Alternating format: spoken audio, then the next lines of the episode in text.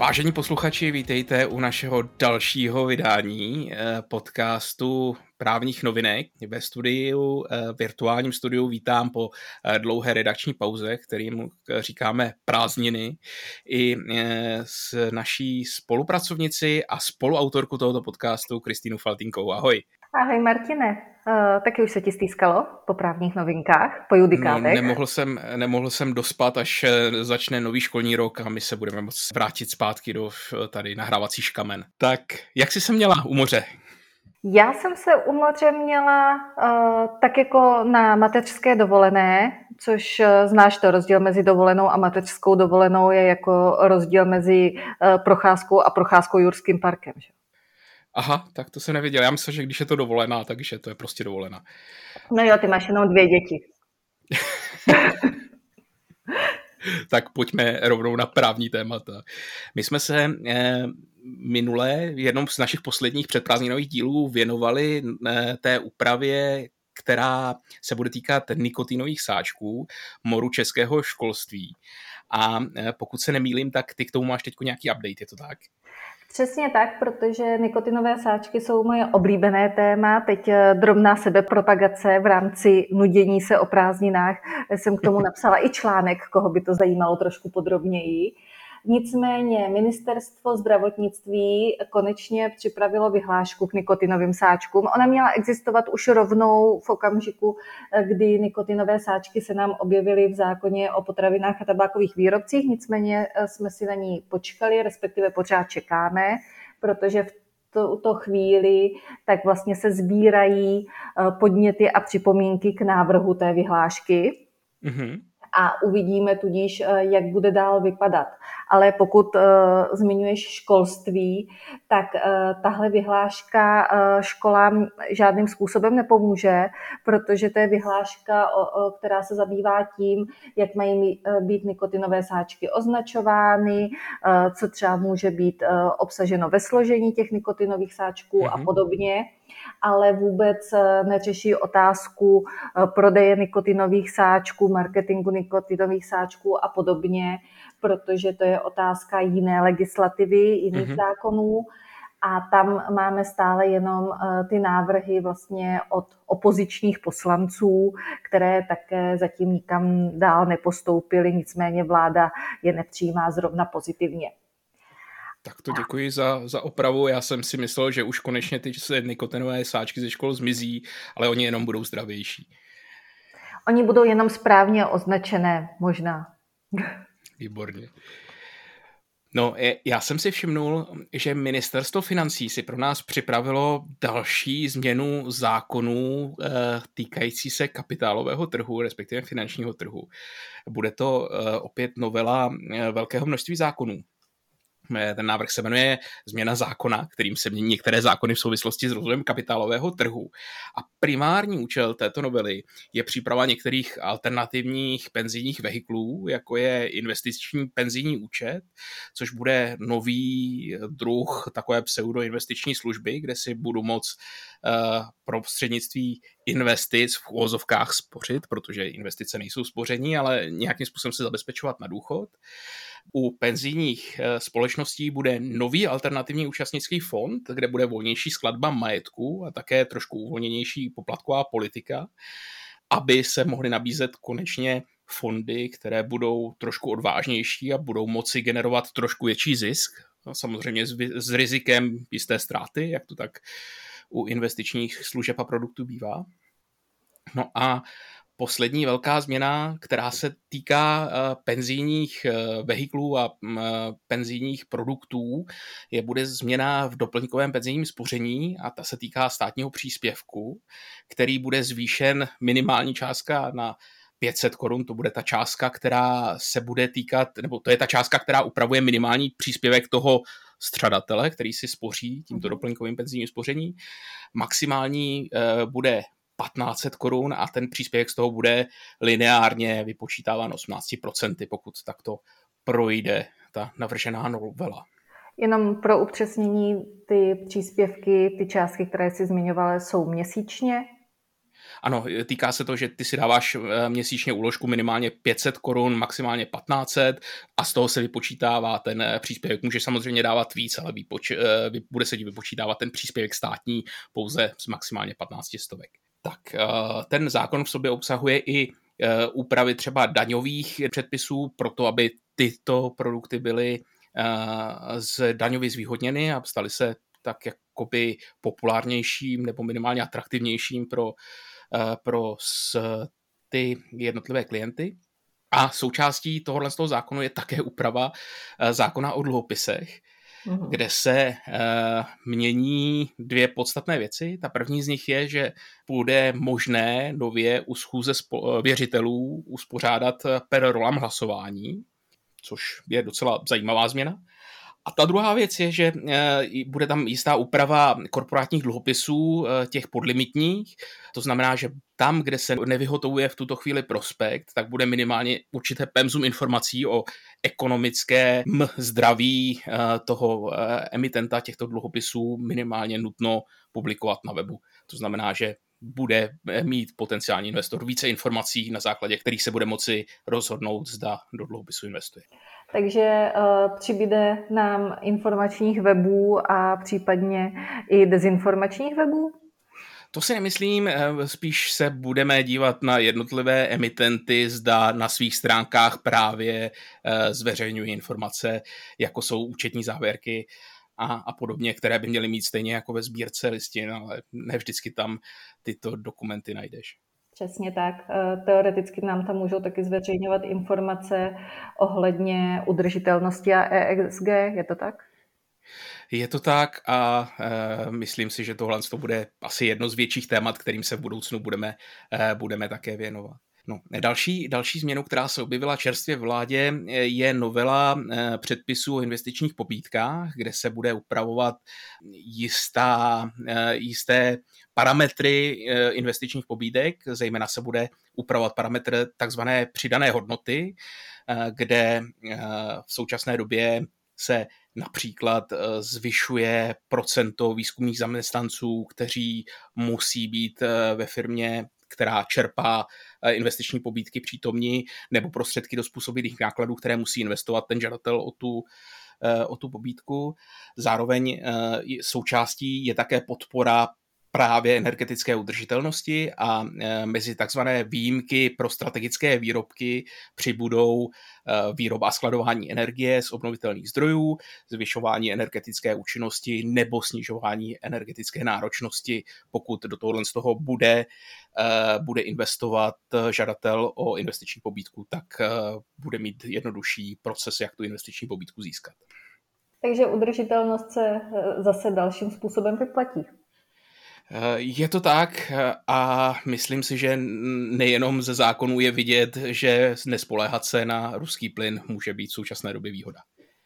No a poslední z těch zajímavých změn, ještě než se dostaneme eh, k judikatuře, což bude zase tvoje eh, parketa, tak eh, je v uvozovkách pirátský návrh, který Ministerstvo pro místní rozvoj předložilo a týká se zrušení obsolentních předpisů. Bylo to velké téma a e, konečně došlo k jeho naplnění.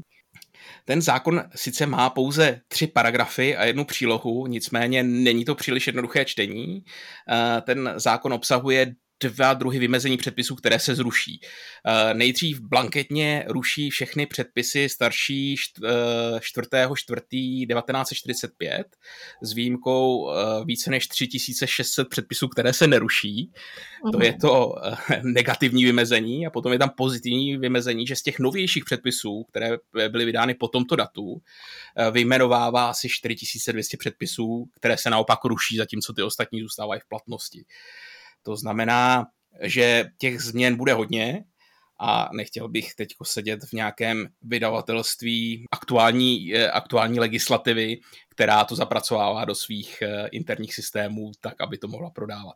A to si mi nahrál, protože uh, vydavatelství aktuální legislativy uh, tak uh, spolu aktuálně bojují.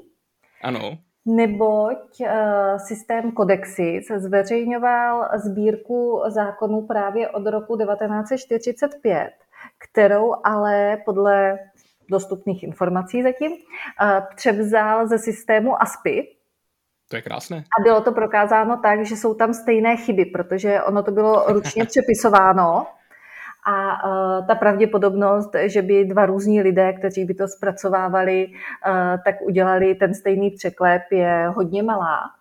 Mhm. Bylo v, té, v této souvislosti vydáno předběžné opatření, že mm-hmm. kodexis vlastně nesmí tyto právní předpisy tedy nadále mít dostupné ve svém programu. Mm-hmm. Proti tomu se právě pokoušeli bránit ústavní stížností, nicméně ústavní soud jednak konstatoval, že je velmi zdrženlivý v tom, aby zasahoval proti předběžným opatřením mm-hmm. uh, protože přece jenom předběžné opatření není konečným řešením. Jasně. A tudíž ten zásah do těch základních práv a svobod nemůže mít vlastně zásadní intenzitu a předpokládá se tam, že bude probíhat ještě nějaký další přeskum. Hmm. Takže zrovna ten rok 1945 je tam, je tam vysloveně zmiňovaný, že jsou to předpisy z této doby, ale tak oni, když nám z toho 4231 předpisů zruší, tak to zase tak nevadí, že to v tom kodexisu teď nebude. E, e, tak, anebo si to tam e, o to méně budou mít potom přepisování, až si to budou přepisovat sami. Tak. No tím jsme se tedy volně dostali k judikatuře a co tam máš ještě dalšího za zajímavé novinky? No, já bych to vzala tak jako stručně se pokusím. Co mhm. všechno mm-hmm. řešil ústavní soud takto přes prázdniny. Vydal eh, ústavní soud dokonce tři nálezy, které se týkají péče o nezletilé děti. A když to schrnu, tak eh, v jednom nálezu řešil, že nezletilý, v tomto případě 14-letý, který dokonce měl svoji vlastní právní zástupkyni, za její asistence, tak podával ústavní stížnost, mm-hmm. že ho ty nižší soudy vlastně nebrali vážně. Protože on jasně řekl, že už nechce bydlet s maminkou, chce bydlet s tatínkem Měl proto i nějaké důvody, neměl eh, žádné prostě výchovné problémy, mm-hmm. velmi dobré eh, studijní výsledky a podobně a i bylo konstatováno, že z těch podání tak je zjevné, že rozumí tomu, jak to všechno funguje, včetně toho, jak funguje i soudní systém. Mm-hmm a je si, je si vědom důsledku třeba toho svého rozhodnutí. Nicméně soudy konstatovali, že jenom názor e, toho dítěte, o které, e, o které vlastně jde, tak nemůže být rozhodující, protože tam šlo o to, aby soud nahradil souhlas matky se změnou školy, aby když se přestěhuje k tomu tatínkovi, mm-hmm. tak aby mohl chodit i do jiné školy. A s tímhle soudy dělali vlastně problémy člověku, který, jak ústavní soud uh, zdůraznil, vlastně za pár měsíců uh, může si udělat řidičský průkaz, může uzavřít hmm. s nějakými omezeními vlastně pracovní smlouvu a uh, vzniká mu plno dalších práv a povinností. Takže hmm. opravdu uh, v tomto případě mělo být tomu jeho názoru přihlíženo, anebo velmi dobře zdůvodněno, proč mu nelze vyhovět, byť celá jednoznačně se vyjádřil. Druhý případ, ten se naopak týkal zase úplně malinké holčičky. Tam to byla tragická událost, kdy její maminka zemřela krátce po porodu. Mhm. A uh, řešil se vlastně právo na styk prarodičů z maminčiny strany s tou holčičkou. A tam soudy postupovaly uh, hrozně formalisticky, protože v uh, zákonném ustanovení, které na to aplikovali, je konstatováno, že uh, to právo je podmíněno i tím, aby ten nezletilý měl s těmi osobami, které se domáhají práva styku, nějaký vztah citový. Mm-hmm který jako by se měl dál udržovat a podobně. Jasně. No ale ono jako tříleté dítě uh, si těžko mohlo s babičkou a s dědečkem vytvořit jakýkoliv vztah a jenom na základě tady té podmínky uh, vlastně tohle celé zavrhnout, tak to ústavní soud hmm. považoval za zásah do rodinného života a hlavně rozporné s zájmy toho dítěte. A něco aktuálního ke začátku školního roku bys tam neměla? Měli jsme tam nástup do první třídy, eh, kdy eh, v tomto případě v rodině fungovala střídavá péče, fungovala relativně eh, dobře, nicméně řešilo se jestli eh, je ta eh, střídavá péče vzhledem k tomu, že rodiče nebydlí úplně eh, blízko sebe, tak vhodná, když dítěti je 6 let a tudíž by brzo nenastupovalo teď teda asi 1. září, ale mm-hmm. za vlastně rok plus minus mělo nastupovat do první třídy a tudíž, že by to bylo komplikované. Byl to chlapec, který v tuhle chvíli chodí do dvou různých školek, bez problému to zvládá, Hmm ale soud zase eh, jednoduše řekl, no ale eh, když už půjde do první třídy, tak to eh, nejde, aby takhle přebíhal z jedné do druhé. A opět tam nastalo to, že se tím odůvodněním zase tak moc nezatěžoval. Mm-hmm. Ústavní soud říká prostě takhle ne, musíte to vždycky odůvodnit podrobně a ve vztahu k té konkrétní situaci. Takže nemůžete u tříměsíční holčičky eh, říct, nemá žádný citový vztah k babičce, tak už se s babičkou nikdy eh, nemusí vidět. A stejně tak nemůžete eh, říct, jenom jde do první třídy, takže už je to problém, protože tatínek nebydlí hned vedle maminky. Mě v tomhle jsem vlastně zaujal hned ten první nález, ze kterého vyplývá pro mě jako člověka, který se rodinným právem tolik nezabývá, že eh, při řešení právě těch eh, opatrovatelských eh, oprávnění a povinností rozvedených rodičů se musí soud řídit i tím názorem dítěte, což mm, jako nebývá úplně běžné, to si přiznejme. Nebývá to úplně běžné, ono tam se zápolí s tím, aby to dítě nebylo nějakým způsobem traumatizované, pokud by mělo jít vypovídat opravdu k soudu, ale jsou proto alternativní postupy, hmm. kdy soudce může to dítě navštívit i třeba v družině a popovídat hmm. si s ním a podobně. Těch možností je více. Na druhou stranu v určitém okamžiku už to dítě by mělo být, mělo mít možnost a právo se k tomu, kde bude bydlet, kde bude studovat a podobně nějakým způsobem vyjádřit.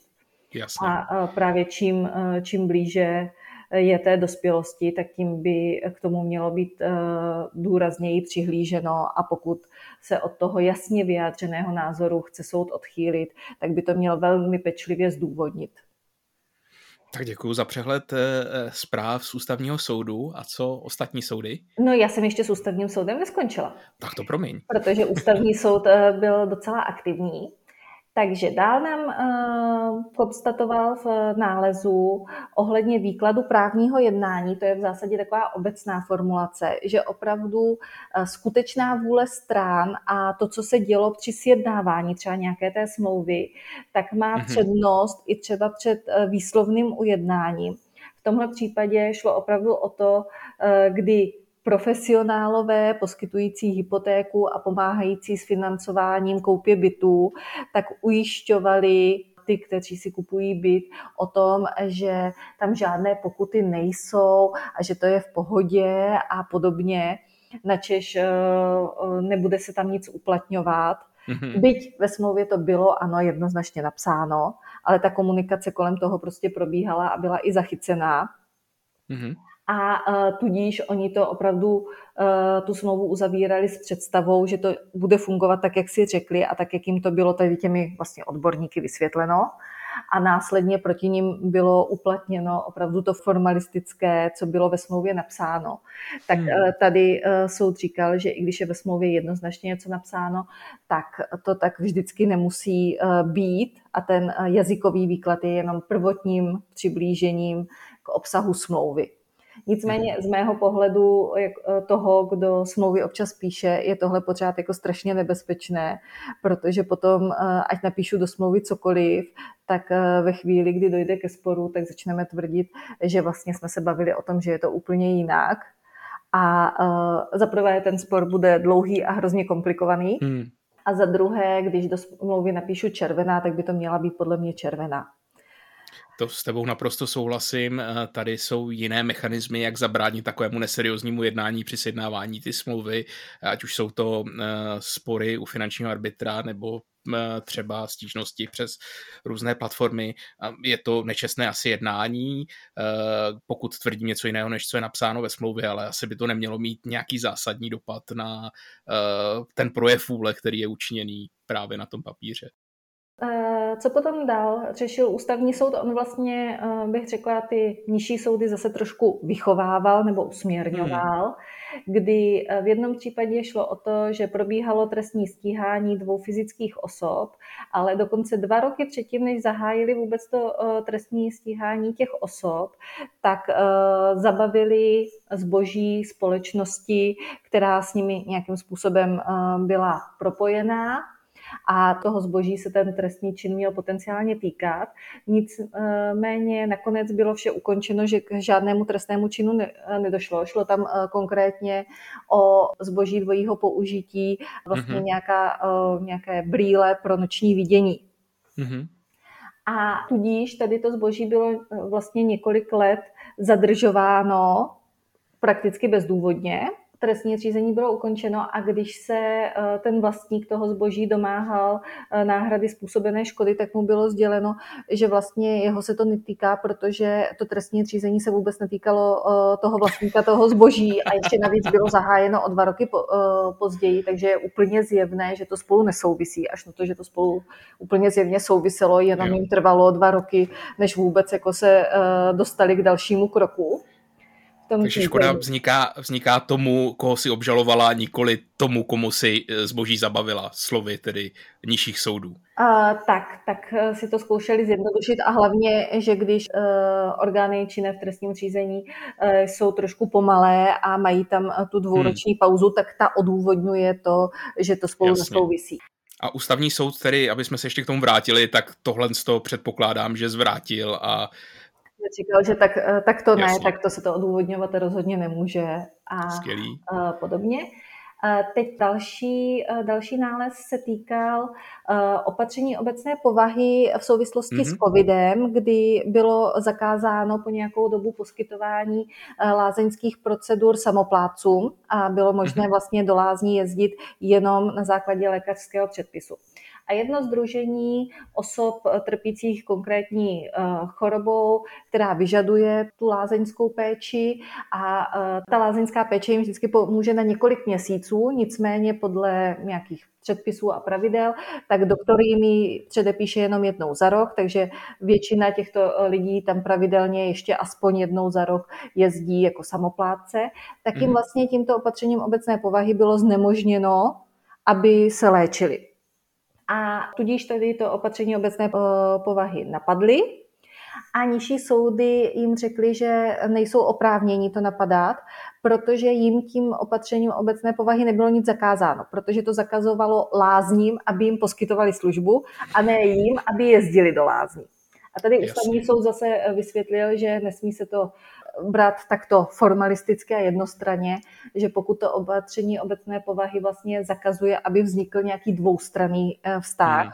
tak brání oběma stranám toho vztahu k tomu, aby ho realizovali a tudíž obě eh, ty strany toho potenciálního vztahu eh, jsou dotčené takže jim přiznal tu aktivní legitimaci proti takovému to opatření obecné povahy brojit. Další nález ústavního soudu se zase týká vlastně medicíny. Tentokrát mhm. šlo o to, že byl přeskoumáván eh, postup lékaře, zda byla tam způsobená eh, nějaká škoda či újma osobě, kterou ten doktor léčil.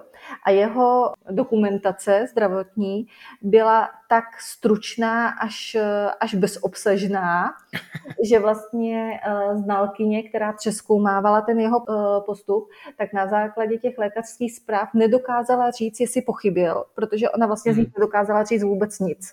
Jasně. A e, tady má ústavní soud za to, protože soudy teda došly k závěru, že nebylo prokázáno, že pochybil, protože prostě z těch lékařských zpráv to prokázat nešlo. Takže uh, žalobce byl neúspěšný, tak ústavní soud tady konstatoval, že je potřeba zde přistoupit k obrácení důkazního břemene, že ve chvíli, kdy v důsledku toho, že on takto špatně vede uh, svoji dokumentaci, byť by měl ty lékařské zprávy vést nějakým způsobem a podrobně, aby ten jeho postup z nich byl přeskoumatelný, tak se má uh, důkazním břemeno od, uh, obrátit a chtít potom lékaři, aby prokázal, že postupoval správně. Ono tady to obracení důkazního břemene se občas používá například při vypořádání SJM, protože mm-hmm. teď budu zase lehce genderově nekorektní, ale manželky někdy třeba nevědí vůbec, co manželé s těmi penězmi dělají. Mm-hmm. A tudíž nejsou schopny uh, nějaké ty důkazy k tomu, uh, jaké prostředky vůbec do toho SEM mají spadat, uh, tak předložit a tam právě může také docházet tedy k tomu obrácení důkazního břemene to asi nejsi nekorektní. Já myslím, že odklánění bylo, eh, ten termín byl poprvé použit eh, mužem, takže myslím, že to dává smysl. A uh, už budu s ústavním soudem končit a uh, to uh, vlastně nálezem, který se týká nás advokátů, takže ano. Pro, uh, pro nás důležitá věc. A to uh, byla situace, kdy dovolání na nejvyšší soud bylo odesláno nikoli z datové schránky konkrétního advokáta, který byl zmocněn. A musíme podotknout, že pro řízení u nejvyššího soudu je zastoupení advokátem eh, nezbytné, je to náležitost, mm-hmm. bez toho to nejde. Ale bylo to odesláno z datové schránky advokátní kanceláře. Aha. A uh, nejvyšší soud uh, tady to dovolání uh, přijal, informoval o přidělení spisové značky, následně vyzval k zaplacení soudního poplatku a za rok mm-hmm. si mhm. vzpomněl, že vlastně to přišlo z datové schránky advokátní kanceláře, nikoliv advokáta a na základě jenom tohoto to dovolání odmítl. Mm-hmm. Ono, kdyby je odmítl rovnou, tak eh, by to, eh, ten postup byl správný, protože opravdu eh, to dovolání měl podat advokát, nikoli, nikoli nějaké SROčko nebo akciovka. Mm-hmm. Tím se ústavní soud také zabýval, že by to nebyl takovýhle postup jako přísný formalismus a že by nevyzval třeba ke správnému, ke zhojení takovéhle vady? Tohle už tam podrobně neřešil. On řešil to, že vlastně rok ten nejvyšší soud se tvářil, že je všechno v pořádku a jakoby činil další kroky a následně to odmítl, což bylo uh, hmm. překvapivé uh, rozhodnutí, které, uh, které po tomto uh, postupu a po tom roce už nikdo nečekal a proto uh, to byl zásah do práva na spravedlivý proces. Takže pokud jsme vyčerpali ústavní soud, tak hmm. se vrhneme asi na uh, nižší soudy a, asi si necháme jenom nejvyšší soudy, co ty na to. Přesně tak, jenom o kousek nižší. Nejvyšší soud, tam zůstáváme u advokátů a to mhm. je rozhodnutí, které i u nás v kanceláři zase vzbudilo ohlas. A to ano. je rozhodnutí o odpovědnosti advokátky za nemajetkovou újmu klienta což eh, to je ta podstatná část, že nejvyšší soud vlastně dovodil, že advokát svým postupem může klientovi způsobit nemajetkovou újmu spočívající v tom, že je frustrovaný a v depresích z toho, že se nemůže domoci eh, spravedlnosti. Je důležité se podívat na podrobnosti tohoto rozhodnutí, Aha. kdy eh, advokátka se nedostavila k jednání nadřízenému u soudu, nicméně snažila se to před klientem zatajit, že z nějakého důvodu nestihla, mm-hmm. zapomněla cokoliv. Dokonce tam došlo k pozměnění textu rozhodnutí, aby klient ani z textu rozhodnutí se nedozvěděl, že u toho soudu advokátka nebyla. A následně, protože klient tudíž nevěděl, eh, že tohle byl jeden z důvodů, tak hmm. nechala klienta pokračovat v soudních řízeních a podávat odvolání a dovolání a e, ten neustále prohrával a byl z toho právě frustrovaný, tak tady nejvyšší soud dovodil, že opravdu tam ta možnost přiznání nemajetkové újmy e, existuje.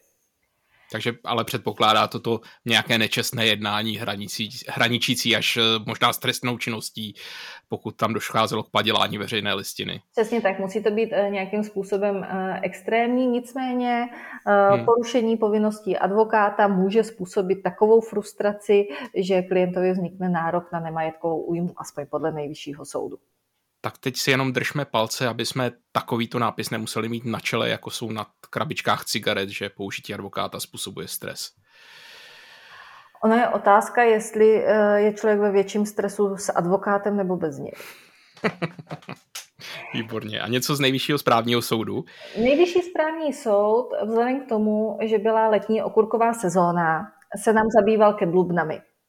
To je takový tip na závěr, nicméně je to opravdu rozhodnutí nejvyššího správního soudu a nejvyšší správní soud totiž řešil, jestli v případě, kdy v honitbě rostou kedlubny, tak se ano. jedná o takzvaně vysoce cenou plodinu, která je vysloveně zmiňována v příslušném zákoně ohledně toho, zda se nahrazuje škoda způsobená na takové plodině tou lesní zvěří. Aha a dospěl k závěru, že vzhledem k tomu, že v České republice v tuhle chvíli není nedostatek kedluben, tak to vysokocená plodina není, ale eh, že současně v tom zákoně nemůže být napsáno, co tou vysokocenou eh, plodinou je a co eh, ne, protože mohlo by se stát, že se kedlubna nebude pěstovat vůbec nikde jinde než na jednom políčku a v tu chvíli s ohledem na její nedostatek by se mohla do této definice i vejít. Tak to je pěkné, že eh, v Kerlubnové sezóně se i nejvyšší správní soud rozepisuje ohledně takto důležitých eh, úvah týhající se Kerluben. Tak eh, děkuji za vyčerpávající přehled soudní judikatury, včetně zvířátka nakonec. Kedlubny zůstanou asi pro dlouhou dobu mým oblíbeným eh, nálezem, respektive rozhodnutím nejvyššího správního soudu. Vzhledem tomu, že těch eh, eh, rozhodnutí jsme zmínili několik, tak asi dáme do článku k našemu podcastu identifikační údaje, kdyby to naše posluchače zajímalo, aby si je dokázali dohledat. A já ti děkuji za dnešní nášup právních novinek a těším se zase za dva týdny. Já taky uvidíme, co nám legislativní činnost a rozhodovací činnost našich soudů přinese. Tak, tak. Je s vámi posluchači se e, loučím a těším se na příští vydání právních novinek. Naslyšenou. Naslyšenou.